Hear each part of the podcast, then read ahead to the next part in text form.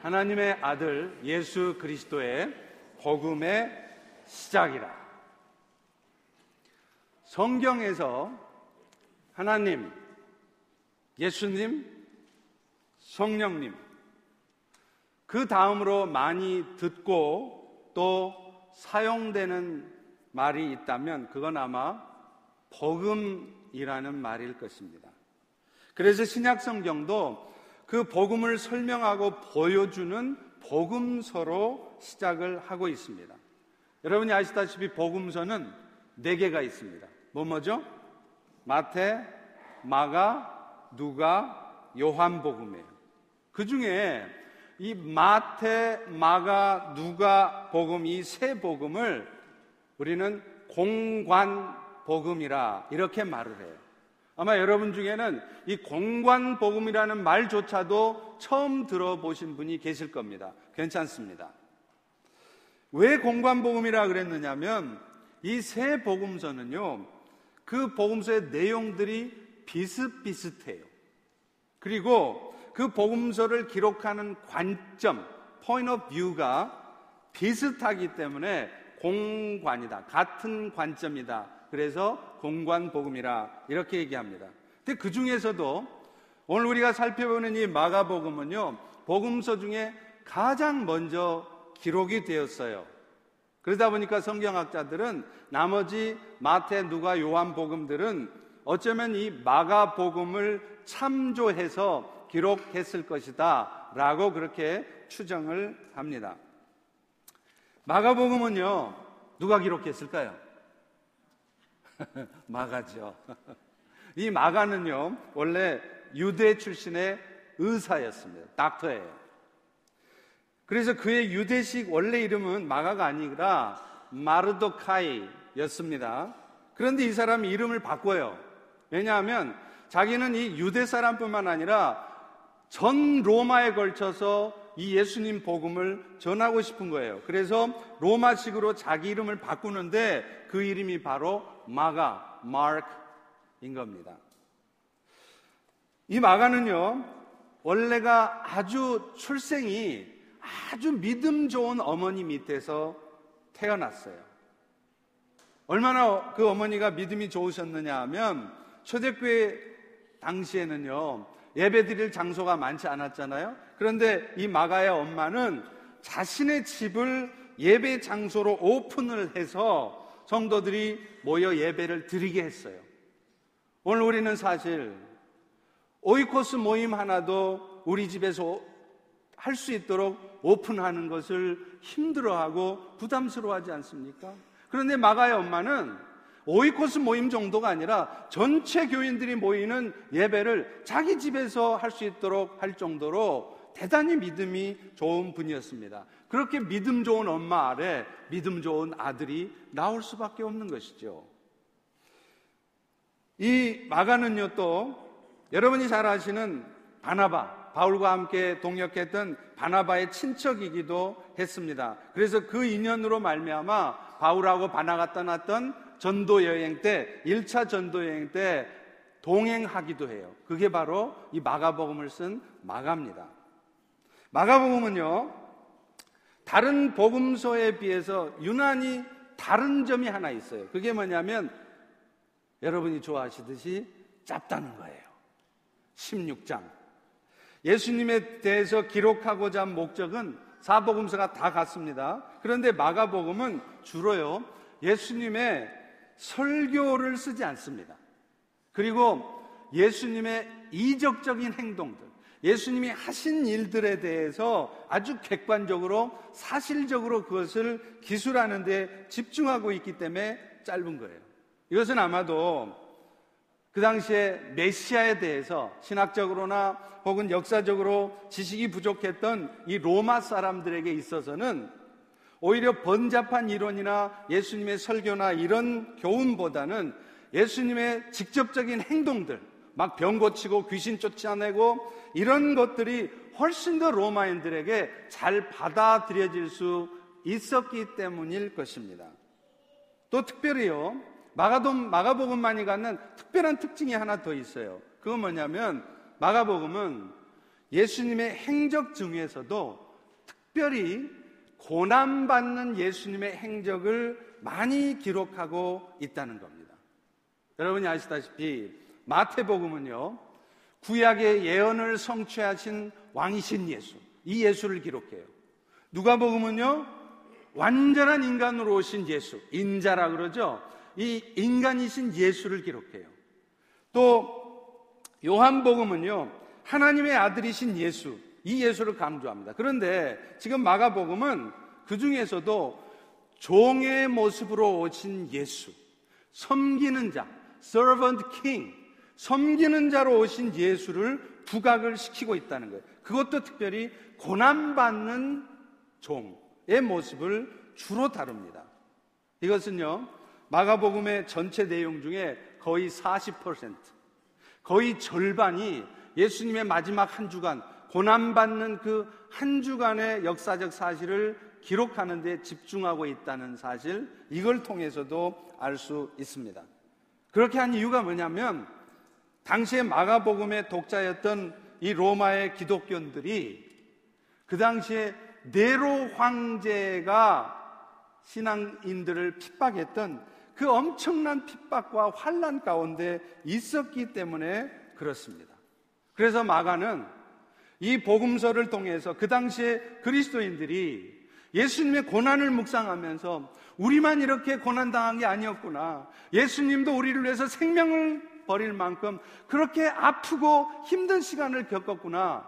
그래서 그 고난을 이겨가도록 이 마가복음에서 특별히 고난을 다루었던 것입니다.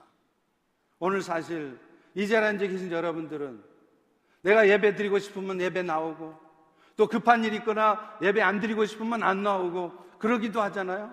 그러나 그 당시에 이 기독교인들은 생명을 바치고 예배를 드렸습니다. 예배 한번 드리는데 목숨을 드려야 될 정도로 목숨 걸고 그렇게 신앙생활을 했어요. 그래서 마가는 그런 목숨 걸고 신앙생활을 하는 그들에게 신앙에 도전을 주고 위로를 주고 힘을 주기 위해서 이 마가복음을 기록을 했던 것입니다. 그런 의미에서 사실은요, 이제 신앙생활이 점점 힘들어진 오늘 이 시대에도 이 마가복음은 필요합니다.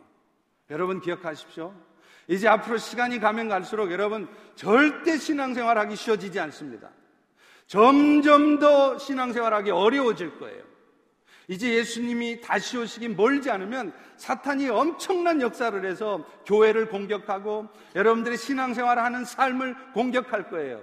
그래서 어쩌면 초대교회처럼 나의 생명을 내어놔야 되고 내가 희생과 또 손해를 감수해야 되는 그런 신앙생활을 할 수도 있다는 것입니다. 그런 의미에서 이 마가복음은 오늘 이 자리에 있는 우리 모두에게도 필요한 복음이라고 저는 믿습니다. 마가복음은요, 다른 복음서들과 마찬가지로 주제가 뭐냐? 예수님이 하나님의 아들로서 그리스도이심을 증거한 거예요. 여러분, 이 네 개 복음서가 사실은 주제가 다 똑같아요. 왜 복음서를 기록했느냐? 예수는 하나님의 아들이시고 그리스도라는 것을 기록한 것이 복음서예요. 그러다 보니까 이 복음서들은요, 구조가 다 비슷해요. 여러분 성경 한번 마태, 마가, 누가, 요한을 한번 쭉 보십시오. 구조가 다 비슷한데 먼저 서론 부분에서는요. 예수님이 하나님의 아들이시고 그리스도라는 것을 여러 사람들의 입술을 통해서 증거해요. 물론 마가복음은 비교적 짧게 이 세례 요한의 얘기만 통해서 그걸 증거하지만 예를 들면 마태복음 같은 데는요. 한 장 정도가 아니라 1장에서 무려 3장에 걸쳐서 많은 제자들을 통해서 예수는 하나님의 아들이고 그리스도라는 얘기를 합니다. 그리고 이제 본론에 들어가면 예수님이 일으켰던 놀라운 기적적인 일들, 그리고 그 기적 같은 일들에 대해서 예수님 자신이 설명하는 그런 말씀들을 통해서 예수님은 과연, 과연 하나님의 아들이고 그리스도다 그것을 증거하는 것이에요. 그래서 오늘 마가복음의 시작도 그 복음에 대한 선언으로 시작을 하고 있습니다. 우리 다 같이 1절을 다시 한번 읽어봅니다. 네, 시작. 하나님의 아들 예수 그리스도의 복음의 시작이라. 이 단 한 절로 이루어진 이 본문은요, 마가복음 전체의 서론이기도 하지만 또한 결론이기도 해요. 왜냐하면 말씀드린 것처럼 복음서라는 것은 결국은 하나님의 아들이시고 그리스도이신 예수님에 대한 소식이기 때문에 그렇습니다. 여러분, 원래 복음이라는 단어가요, 헬라어로 뭔지 아세요? 여러분, 이 정도는 좀 알고 계셔야 돼요. 그래서 어디 가서 좀 잘난 척을 좀 하세요. 자, 따라서 합니다. 유앙겔리온. 유앙겔리온이 아니라 유앙겔리온. 이게 바로 복음이라는 말이에요. 근데 그 뜻이 뭐냐? 좋은 소식이라는 말입니다. 실제로 이 단어는요, 로마 제국 시대의 황제가 전쟁에서 승리를 했거나 혹은 그 황제가 새로 등극할 때, 왕으로 올라갈 때 그 소식을 전할 때 이 유앙겔리온이라는 단어를 썼어요. 따라서 이 복음이라는 것은 이 단어 자체가 메시아를 통해서 이루어질 구원의 기쁜 소식이라는 이 의미하고도 본질적인 의미하고도 통하는 그런 단어인 것이죠. 자, 자 그렇다면 이제 정신 차리고 들으십시오. 구체적으로 그러면 그 좋은 소식, 복음, 유앙겔리온, gospel. What is the gospel? 두 가지를 얘기합니다. 첫 번째가 뭐냐? 바로 예수가 하나님의 아들이시라는 거죠.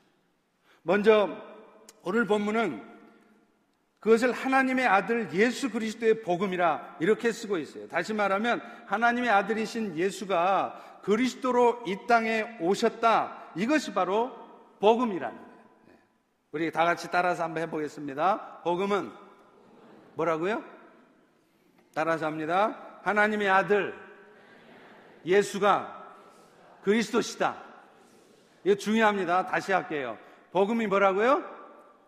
하나님의 아들 예수가 그리스도시다. 이게 복음이에요. 여러분, 초대교회 성도들이 핍박을 받고 있었을 때, 그때 성도들끼리 서로 크리스찬이라는 것, 기독교인이라는 것을 표시하기 위해서 사용한 그림, 뭔지 아시죠? 뭐예요?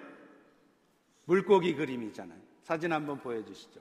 근데 저 물고기 그림 안에 써 있는 단어가 있어요.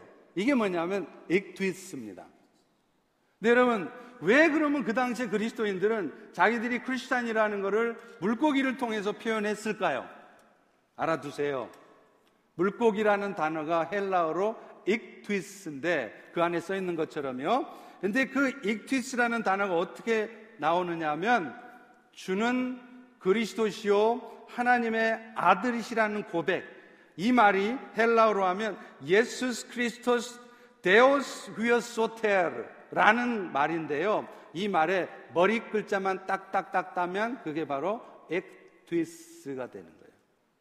그래서 그 당시에 그리스도인들은 이 자기가 크리스찬이라는 것을 물고기 그림을 통해서 표시해 주신 것입니다. 이제 아시겠죠?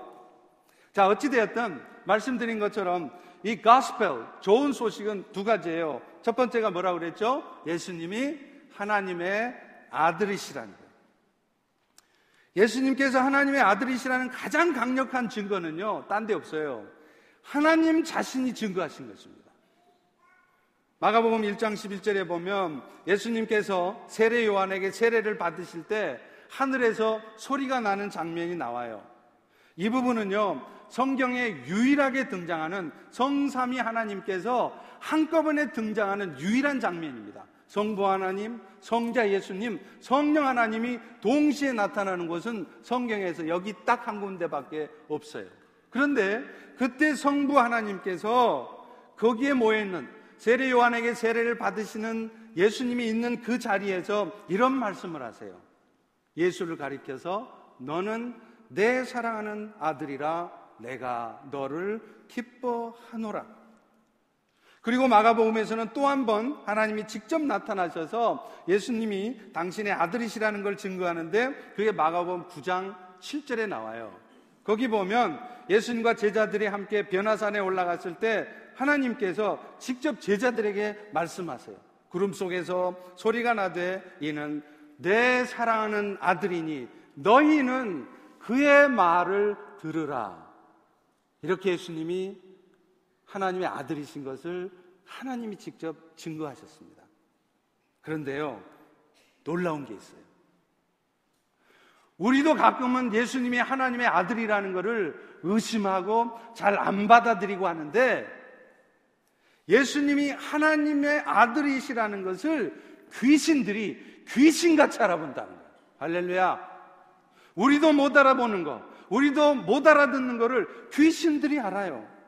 그래서 마가복음 11장 3장 11절에 보면 예수님이 귀신들을 쫓아낼 때 귀신들이 그런 말을 합니다. 더러운 귀신들도 어느 때든지 예수를 보면 그 앞에 엎드려서 이르되 당신은 하나님의 아들이시니다. 그리고요, 예수님께서 하나님의 아들이심을 증거하는 가장 위대한, 가장 놀라운 고백이 있습니다. 그것은 바로 예수님을 십자가에 못 박았던 그 로마의 백부장의 입에서 나온 고백이었습니다. 그는 예수님을 십자가에 못 박고 죽였지만 예수님 운명하실 때 하늘이 어두워지고 천둥과 번개가 치면서 성소의 휘장이 위로부터 아래로 쫙 찢어지는 그런 엄청난 모습을 보면서 이렇게 고백을 해요. 마가복음 15장 39절입니다. 백부장이 예수님께서 그렇게 숨지심을 보고 이르되 이 사람은 진실로 하나님의 아들이었다. 예수님이 하나님의 아들이시라는 것은 마가복음 서두에서부터 하나님의 증거로 시작해서 마가복음 마지막 예수님이 십자가에 죽으시는 그 순간에 로마 군병의 고백을 통해서 이렇게 증거된 거라는 거예요. 그런데 어찌됐든 예수님께서 이렇게 하나님의 아들이시라고 하는 이 사실은요, 그분께서 이루어내실 구원 사역을 위해서도, 그분이 그리스도가 되시기 위해서도 당연히 필요한 일이었습니다. 왜냐하면 예수님이 하나님의 아들이시라는 것은 결국 예수님께서 인간 중에 뛰어난 인간이 아니라는 거예요. 석가모니나 무슨 마오메처럼 인간 중에 도덕적이고 아주 뛰어난 인간이 아니라 그분 자신이 바로 하나님이시라는 거예요. 예수님의 신적 존재를 의미하는 것이 바로 예수가 하나님의 아들이라는 말의 의미예요. 여러분 생각해 보세요. 사람의 아들은 사람입니다. 그러나 신의 아들은 뭘까요? 신인 것이죠. 근데 예수님께서 이렇게 하나님의 아들이셔야 될 이유가 있어요. 그것은 오직 하나님만이, 인간이 아닌 하나님만이 인간을 구원할 수 있기 때문에 그래요. 여러분 생각해 보십시오. 인간이 무슨 수로 인간을 또 다른 인간을 구원합니까? 그래서 예수님께서 하나님이셔야 했던 이유는 인생들을 구원하는 그 일을 위해서 예수님은 하나님이셨다는 것이죠. 그래서 복음서는 서두에 복음서의 시작에 그 예수가 바로 그 구원을 위한 하나님의 아들이시다고 시작하고 가는 겁니다. 이제 마가는요, 이어서 두 번째, 복음의 두 번째 핵심인 예수가 그리스도라는 말을 하고 있어요. 다시 말하면 하나님의 아들이신 예수께서 이 땅에 오신 이유가 뭐냐? 바로 인류를 구원하기 위한 그리스도의 일을 위한 일이었다는 것이죠. 여러분 사실 예수라는 이름의 뜻에도 그런 의미가 있어요. 여러분 예수라는 단어의 뜻이 뭐죠? 예수란 단어가 원래 히브리어로 하면은요 여호수아예요. 여호수아 아시죠? 여호수아, 예수아 이건데 이게 헬라식 이름으로 바뀌면 그게 예수스 오늘날의 예수가 되는 것이죠. 그리고 그 뜻이 뭐냐? 마태복음 1장 21절에 말하는 것처럼 자기 백성들을 자기들의 죄에서 구원할 자라는 뜻이에요. 다시 말하면 예수라는 이름 자체가 바로 구원자라는 뜻인 것입니다. 그런데 마가는 이 예수님을 또 다른 표현으로 뭐라고 그랬느냐면 그리스도라고 쓰고 있다는 것이죠. 근데 이 그리스도라는 단어는 어디서 왔냐면 원래가요 기름을 붓다라는 뜻을 가진 동사 크리오라는 동사에서 파생된 명사예요. 그렇기 때문에 여러분이 너무나 잘 쓰시는 이 그리스도라는 뜻이 뭐냐? 다 같이 따라서 합니다. 기름 부음 받은 자. 그리스도가 무슨 뜻이라고요? 기름 부음 받은 자라는 뜻이에요. 그런데 사실은 알고 보면 이 기름 부음 받은 자라는 뜻도 결국은 구원자, 예수라는 이름하고 통합니다. 왜냐하면 그리스도라는 단어가 히브리어로 오면 마시아흐라고 하는데 이 마시아흐라는 단어에서 메시아가 나왔기 때문에 그래요. 구원자라는 뜻인 것이죠. 자, 그렇다면 이제 구체적으로 정신 차리고 우리가 들어야 될 때가 왔습니다. 졸지 마세요. 벌써 지금 몇 가지 얘기하니까 지금 눈을 지그시 감고 지금 조시는 분이 있는데 정신 차리세요, 이제. 자, 그렇다면 구체적으로 기름 부음 받은 자라는 말의 의미가 뭘까요? 이것이 사실은요, 예수님이 하신 사역을 설명을 해줘요. 예수님이 하나님의 아들이시다 하는 말씀은 예수님의 존재, 예수님의 정체성을 말하는 겁니다. 그리고 이제 예수님이 그리스도라는 것은 그 예수님께서 하신 사역, 그걸 말하는 거예요. 그러니까 복음이라는 건 뭐냐? 예수님의 존재와 예수님의 사역을 말하는 건데 그것은 예수님이 하나님의 아들이시고 또 뭐라고요? 그리스도시라는 거죠. 아시다시피 여러분, 구약, 시대에는요, 딱 세 사람에게만 기름을 부었어요. 누구누구죠? 제사장과 왕과 선지자. 요 세 사람에게만 기름을 부었습니다. 그렇기 때문에 지금 예수님이 그리스도다. 기름 부음 받은 자라는 뜻은 뭐냐? 예수님께서 제사장으로, 왕으로, 선지자로 이 땅에 오셨음을 의미하는 것입니다. 가장 먼저 예수는요, 제사장으로 오셨습니다. 우리 다 같이 따라서 합니다. 예수는 제사장이시다. 여러분, 구약의 제사장들이 하는 역할이 뭡니까? 백성들로 하여금 하나님께 죄 사함을 받을 수 있도록 제사를 드려주는 사람이죠. 그래서 실제로 구약에 보면 대제사장들이 대속죄일이 되면 욤키프르라고 하는 대속죄일이 되면 백성들의 죄를 속해 주기 위해서 어린 양이나 염소를 잡습니다. 그런데 그 재물인 어린 양 염소를 잡기 전에 하는 일이 있어요. 그 재물 위에다가 안수를 하는 거예요. 왜 안수를 하느냐?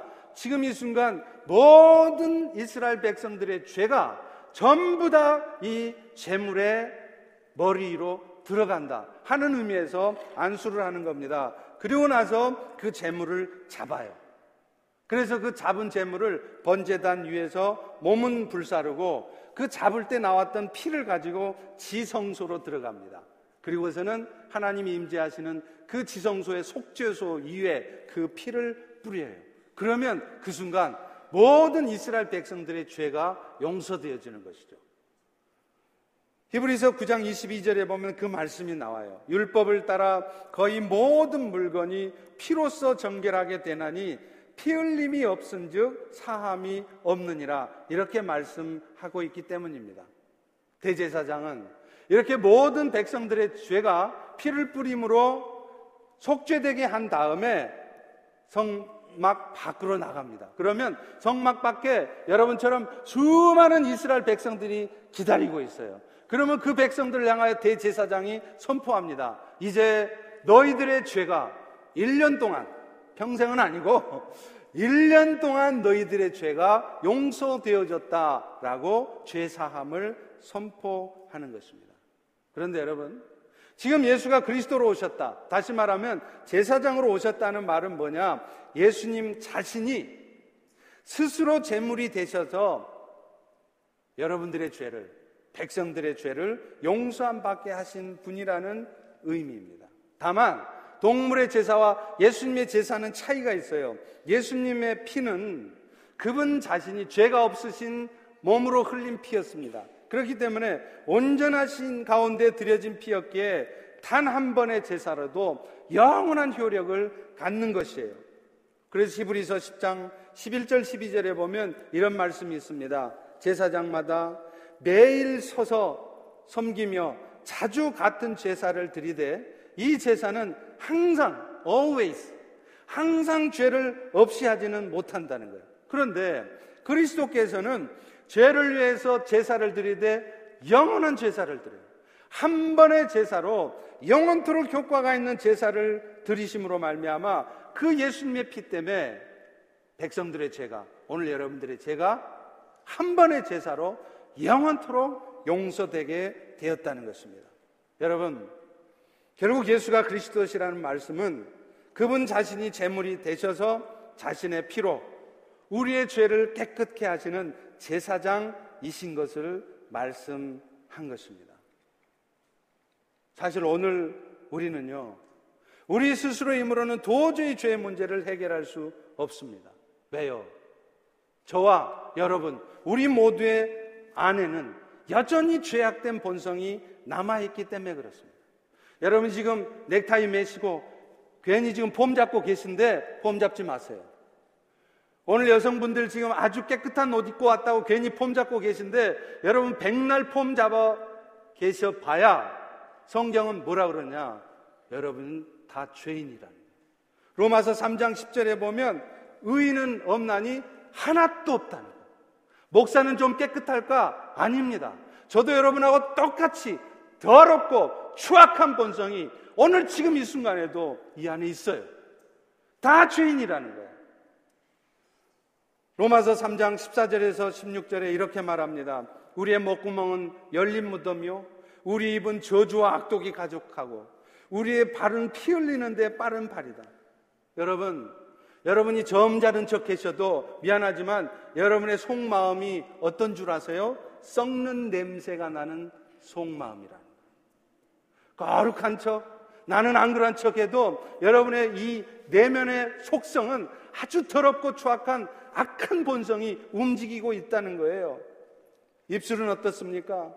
우리는 입술을 통해 좋은 소리 하잖아요. 제법 그럴듯한 소리 하고 축복하는 소리 하고 오늘 성가대도 찬양했지만 아름다운 찬양도 하잖아요. 그런데 놀라운 것은 그 아름다운 찬양을 하는 이 입술, 남을 축복하는 이 입술을 가지고 우리는 때로 악독한 말을, 저주의 말을 뿜어낸다는. 평소에는 점잖은 척 있다가도 내 마음에 안 들어보세요. 속상한 일 생겨보세요. 내 자존심 상한 말 들어보세요. 그러면 곧바로 저주와 악독의 말을 뿜어냅니다. 밤새도록 잠을 못 자고 부글부글부글 속이 끓어요. 그래서 아침 8시가 되기도 전에 6시만 되면 전화해가지고 김 집사 네가 나한테 그런 말 할 수 있어. 우리 발은 어떻습니까? 나에게 유익이 된다 싶으면 피를 흘려서라도 내 유익을 챙기는 발이라는 거예요. 그런데 내가 손해보는 것 같고 내가 힘들어지는 일이 있어 보세요. 바로 코앞이어도 느려 터집니다. 안 와요. 그게, 그게 여러분, 바로 여러분들 모습이라는 거예요. 그래서 오늘 우리가 제사장이신 그리스도의 은혜를 입는다는 것. 예수님 때문에 우리의 죄가, 이런 죄악된 본성을 갖고 있는 우리의 죄가 용서되어지고, 죄의 문제가 해결되어져서, 죄로 말미암는 그 영원한 사망과 멸망 가운데 있지 않게 된다는 것, 이게 얼마나 감사하고 축복된 일인지 몰라요. 여러분은 지금 신앙생활 하시면서 무엇 때문에 감사하십니까? 예수 잘 믿었더니 여러분 비즈니스가 잘 돼서요. 예수 잘 믿었더니 하나님이 우리 아들들 축복해 주셔서 좋은 대학 가고 잘 돼서 기쁘십니까? 그것도 기쁠 일이죠. 그런데 여러분이 진짜 기뻐해야 될 일은 그런 것들 아닙니다. 억만 죄 가운데 영원한 죽음 가운데 살 수밖에 없는 우리가 예수님의 피해 제사로 죄 사함을 받았다는 이 사실. 이것이 감사하고 이것이 기쁜 일이어야 되는 것입니다. 창세기 6장에 보면 하나님께서 홍수로 세상을 심판하시는 얘기가 나와요. 그때 하나님이 세상 사람들을 보면 이렇게 말씀합니다. 창세기 6장 5절에 보면 여호와께서 사람의 죄악이 세상에 가득함과 그의 마음으로 생각하는 모든 계획이 항상 악할 뿐임을 보시고 어쩔 때 한 번 악한 게 아니라 항상 악하대요. 그래서 하나님이 세상을 홍수로 심판하십니다. 그런데 참 재밌는 거는요. 그 심판 가운데에서 살아남은 사람이 있죠? 노아 아닙니까? 근데 그 노아가요. 그 노아가 그 심판으로부터 건짐 받은 다음에 어떻게 했는 줄 아세요? 그런 엄청난 일을 경험했으면 저 같으면 저 같으면 제가 노아라면 이제 하나님 배반 안 하고 나쁜 짓 안 하고 죄 안 지을 것 같아요. 그런데 노아가 그 엄청난 역사를 경험하고 멀리도 안 가요. 바로 다음 장에 나옵니다. 무슨 짓 했는 줄 아세요? 포도주에 취해서 추태를 보입니다. 여러분 이게 뭘 말하는 줄 아세요? 사람은 항상 악하다는 거예요. 여러분 이런 말 하지 마세요. 우리 때는 안 그랬어. 이런 말 하지 마세요. 뭘 우리 때는 안 그래요. 여러분 때도 그랬고 고조선 때도 그랬고 모든 인간의 세상은 항상 악할 뿐이었습니다. 여러분이나 저나 다를 바 없어요. 타락하고 더러운 본성을 갖고 있기는 저나 여러분이나 하나도 차이 없이 똑같습니다. 오늘 우리가 그리스도이신 예수께 감사하고 그분의 은혜에 진짜 감사해야 되는 이유가 바로 여기에 있어요. 우리가 오늘 또 우리 주변에 보여지는 다른 연약한 지체들을 나의 기준을 가지고 함부로 판단하고 정죄해서는 안 되는 이유가 바로 여기에 있습니다. 왜요? 너, 나 할 것 없이 우리 모두는 그렇게 못돼 먹은 존재들이기 때문에 그렇습니다. 나는 좀 나은 줄 아세요? 나는 안 그랬다. 우리 때는 안 그랬다. 아니라는 거예요. 성경은 니나 그놈이나 다 똑같다는 거예요. 네 생각에 너는 좀 잘하는 것 같지? 아니야. 너도 똑같아. 그렇기 때문에 오늘 우리는 진짜 감사해야 될 게 뭐냐? 예수님 때문에 우리의 죄가 용서되어지고 영원한 생명 얻은 것입니다. 그리고 그 은혜 때문에 오늘 우리는 함부로 남을 판단해서는 안 됩니다. 나의 생각과 나의 삶의 기준과 나의 경험과 나의 지식을 가지고 남을 함부로 판단하고 재고 정죄하지 마십시오. 그것이 예수의 은혜를 생각하는 사람들의 모습이에요. 두 번째로요. 예수님이 그리스도시라는 말씀은 그분이 바로 왕으로 오셨다는 거예요. 여러분, 복음에는요, 여러 가지 내용이 있어요. 근데 많은 성도들은 복음하면 뭘 생각하느냐면 십자가의 사역만 생각해요. 다시 말하면 예수님의 제사장으로서의 사역만 생각한단 말이에요. 그런데 복음에는 예수님의 제사장 사역만 있는 게 아니라 왕으로서의 사역이 있고 선지자로서의 사역이 있어요. 이 두 번째, 세 번째 복음에 대해서는 성도들이 별로 집중을 안 해요. 그래서 제가 펠로시교에 와서도 계속 얘기했던 게 뭔지 아십니까? 바로 이 두 번째, 세 번째 복음이에요. 예수는 십자가에 죽으셨을 뿐만 아니라 부활하신 다음에 저 멀리, 저 안드로메다 성좌 뒤편에 숨어 계신 게 아니라 오늘, 오늘 우리 안에 들어와 계시다는 거예요. 영으로 들어와 계시고 왕으로 들어와 계신다는 거예요. 이 복음을 놓치니까, 이 복음을 모르니까 성도들이 삶이 안 바뀌어요. 그저 예수 믿고 천국 간 거 그거 고맙고 감사하지 실제 세상 사는 모습 보면 세상 사람하고 하나도 다른 게 없어요. 똑같이 화내고 똑같이 불평하고 똑같이 원망하고 그런데 여러분 왕이신 예수 승리하신 예수가 오늘 또 우리 안에 들어오셔서 임마누엘로 우리와 함께 하시며 우리를 위해서 역사하고 계시다는 이 사실을 붙들면요 화낼 일 많이 없습니다. 불평할 일 없습니다. 오히려 기다릴 수 있게 됩니다. 염려할 일 없습니다. 이 복음이 오늘 저와 여러분, 우리 모두에게 필요한 것입니다. 여러분, 왕이 뭐 하는 것입니까? 우리는 왕하면 그저 다스리고 군림하는 왕을 떠올리죠. 그런데 원래 왕을 세운 목적은요, 자기 백성을 보호하는 데 있었어요. 왕이라는 단어가 히브리어는 멜렉인데 그 뜻이 뭐냐? 다스리는 자라는 뜻만 있는 게 아니라 보호하는 자라는 뜻이 있습니다. 여러분 세계 역사에서요. 중세 시대를 지나고 근세가 들어가면 이른바 군주국의 시대가 옵니다. 봉건 시대 제후들이 서로 합의를 해가지고 왕을 세워요. 그런데 그 봉건제들이 합의해서 왕을 세운 이유도 똑같아요. 왜 그랬느냐? 우리는 이제 왕의 당신의 명령을 철저히 순종하고 따를 테니까 당신 왕은 우리 이 백성들을 보호하고 지켜주라. 이것이 바로 왕을 세운 목적이었다는 거예요. 따라서 예수가 그리스도로 이 땅에 오셨다. 왕으로 오셨다는 뜻은 뭐냐? 그 예수님께서 왕의 권세를 가지고 여러분들을 보호하시고 지키시는 분이라는 거예요. 예수 믿으면 맨날 생활에 제약이 있고, 예수 믿으면 내가 이민 와서 죽어라고 벌어놓은 돈 다 헌금해야 되고, 내 재산 뺏어가고, 맨날 없는 시간 쪼개서 교회 나와서 봉사해야 되고 여러분 이렇게만 생각하니까 여러분의 신앙생활이 재미가 없는 거예요. 부담스러운 거예요. 아닙니다. 예수가 왕이시라는 얘기는 여러분을 부담 주고 여러분 거 뺏어가고 여러분 힘들게 하는 게 아니라 결국에는 여러분을 보호하시고 지키시겠다는 거예요. 왕이신 예수는 십자가에 죽은 후에 3일째 되는 날 부활하심으로 말미암아 사탄과의 싸움에서 승리하십니다. 그래서 골로새서 2장 14절도 통치자들과 권세들을 무력화하여 드러내어 구경거리로 삼으시고 십자가로 그들을 이기셨느니라 이렇게 말하잖아요. 이 통치자들과 권세들이 뭐예요? 오늘 또 세상을 다스리는 사탄과 그를 추종하는 악한 영들을 말합니다. 여러분 오늘 세상 살기 힘드시죠? 여러분 중에 나는 행복한 I'm happy. I have no problem. 그런 분 계세요?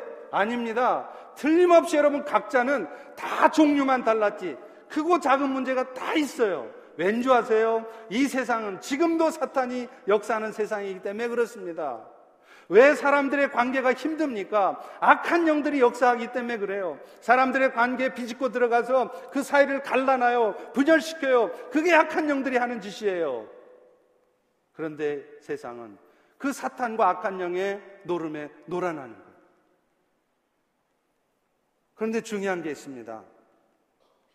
예수가 그 모든 사탄의 권세를 이기시고 승리하신 예수라는 거예요.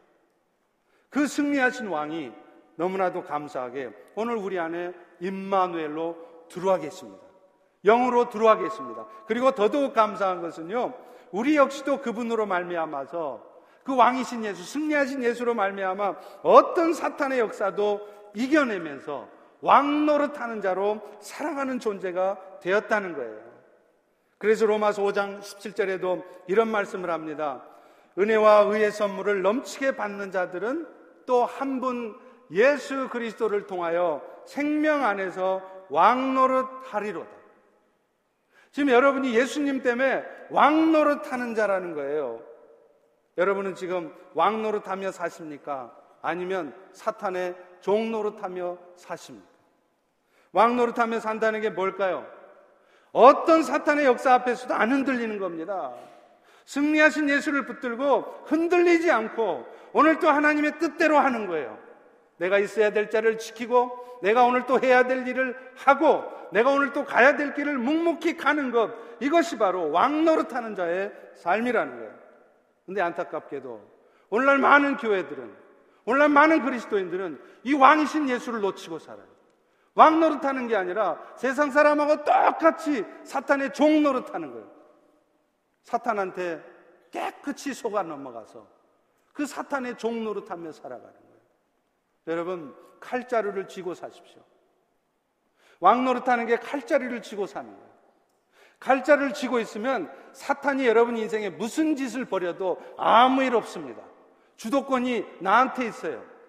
그런데 많은 성도들이 안타깝게 칼 자루를 잡고 사는 게 아니라 칼날 잡고 살아요.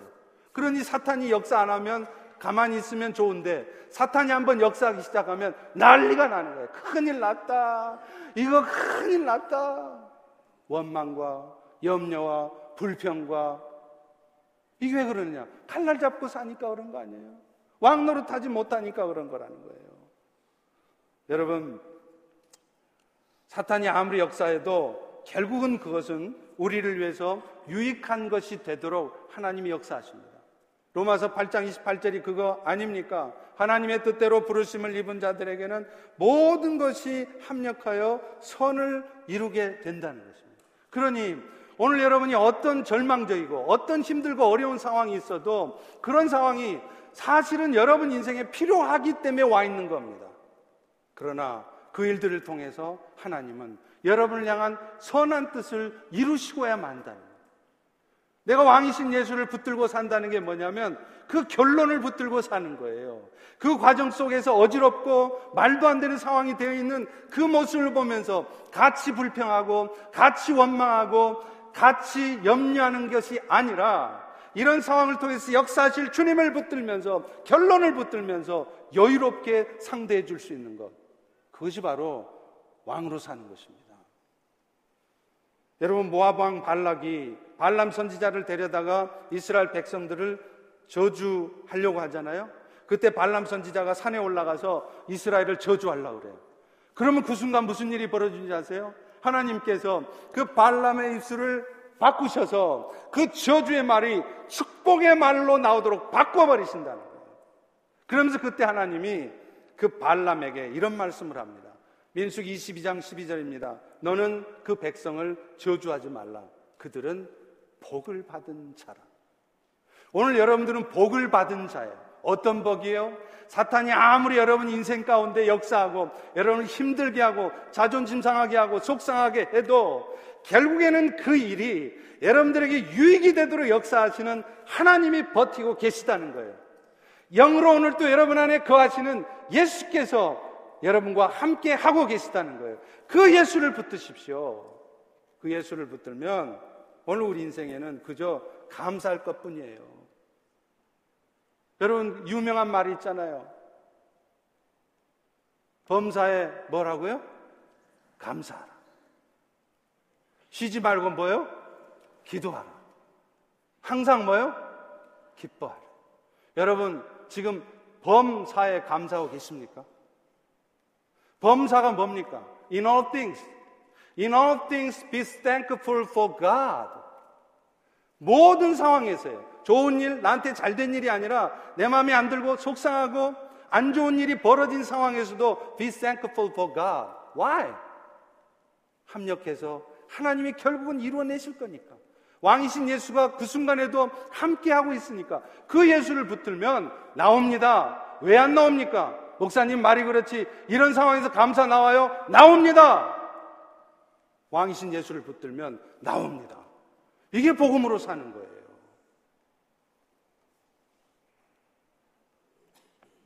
마지막으로 그분은 선지자로 오셨습니다. 여러분 구약의 선지자들이 하는 일이 뭐죠? 하나님의 뜻을 전달하는 거예요.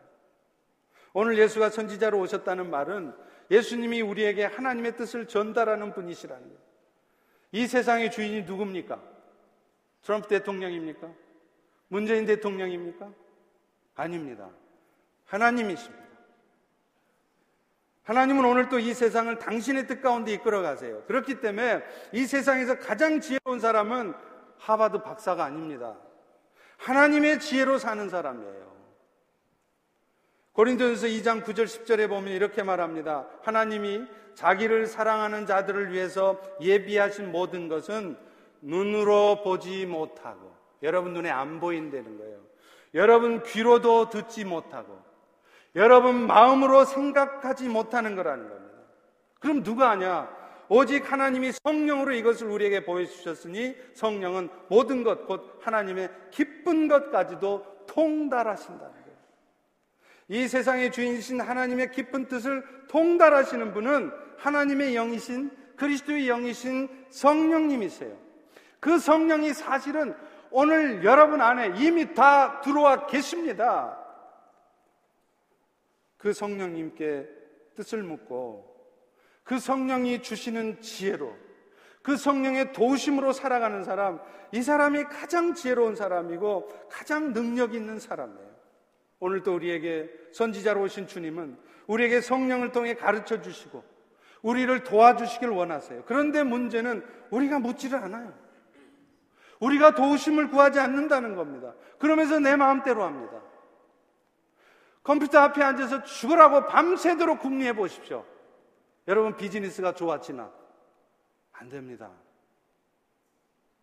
여러분이 아무리 세상에 많은 경험을 갖고 있다 할지라도 그 경험을 가지고 하루에 10시간이 넘게 모여서 회의하고 토의해 보십시오. 하나님의 깊은 속을 여러분이 어떻게 합니까? 절대로 할 수 없습니다. 성령의 도우심을 통하여 성령의 지혜를 입은 사람, 그 사람이 가장 지혜롭고 그 지혜로 무장하는 사람이 가장 실력 있고 능력 있는 사람이에요. 진짜 복음의 가치를 알고 복음으로 살려는 사람은 세상 지식으로 무장하려 하지 않습니다. 그리고 그런 사람을 하나님의 지혜로 무장하는 사람을 세상은 당해내지 못합니다. 그 사람이 아무리 똑똑하고 아무리 잘났어도요, 여러분이 성령의 도우심을 구하고 성령의 지혜를 구하면서 그 지혜로 살아가고 있으면 그 똑똑한 사람, 그 잘난 사람이 결코 여러분을 이겨내지 못합니다. 세상에 어떤 사람도 기도하는 사람, 성령의 도우심을 따라 성령의 지혜로 살아가는 사람을 당해내지 못하는 것이에요. 사랑하는 성도 여러분, 말씀을 맺겠습니다. 복음으로 산다는 게 뭡니까?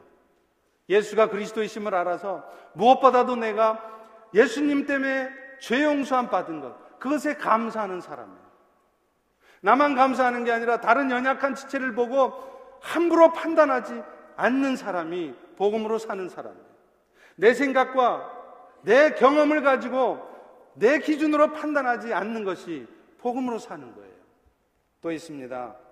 어떤 절망적인 상황 속에서도 낙심하고 원망하고 불평하는 것이 아니라 지금 이 순간에도 왕이신 예수께서 나를 위해서 일하고 계심을 믿기에 실망하지 않고 내가 갈 길을 가고 오늘 또 내가 해야 될 일을 하고 내가 지켜야 될 자리를 지키는 자입니다. 또 늘 성령의 도우심을 구해서 하나님의 뜻대로 또 하나님의 능력으로 살아가고자 하는 자. 이 자가 바로 세상을 바꾸고 세상을 이기는 자입니다. 이 은혜가 여러분 모두에게 있기를 축원합니다. 이 시간 우리 다 일어나셔서 함께 같이 찬양하겠습니다.